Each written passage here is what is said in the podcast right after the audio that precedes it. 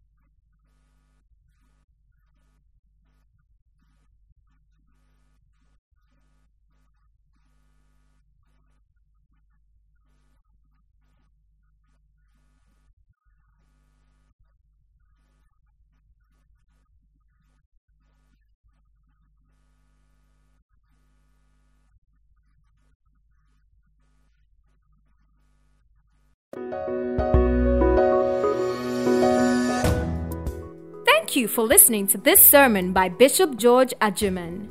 We hope you have been blessed. To get more of this podcast, log on to our website www.winnersghana.org. You can also follow his handle at Bishop George Adjeman on Facebook and SoundCloud. God richly bless you.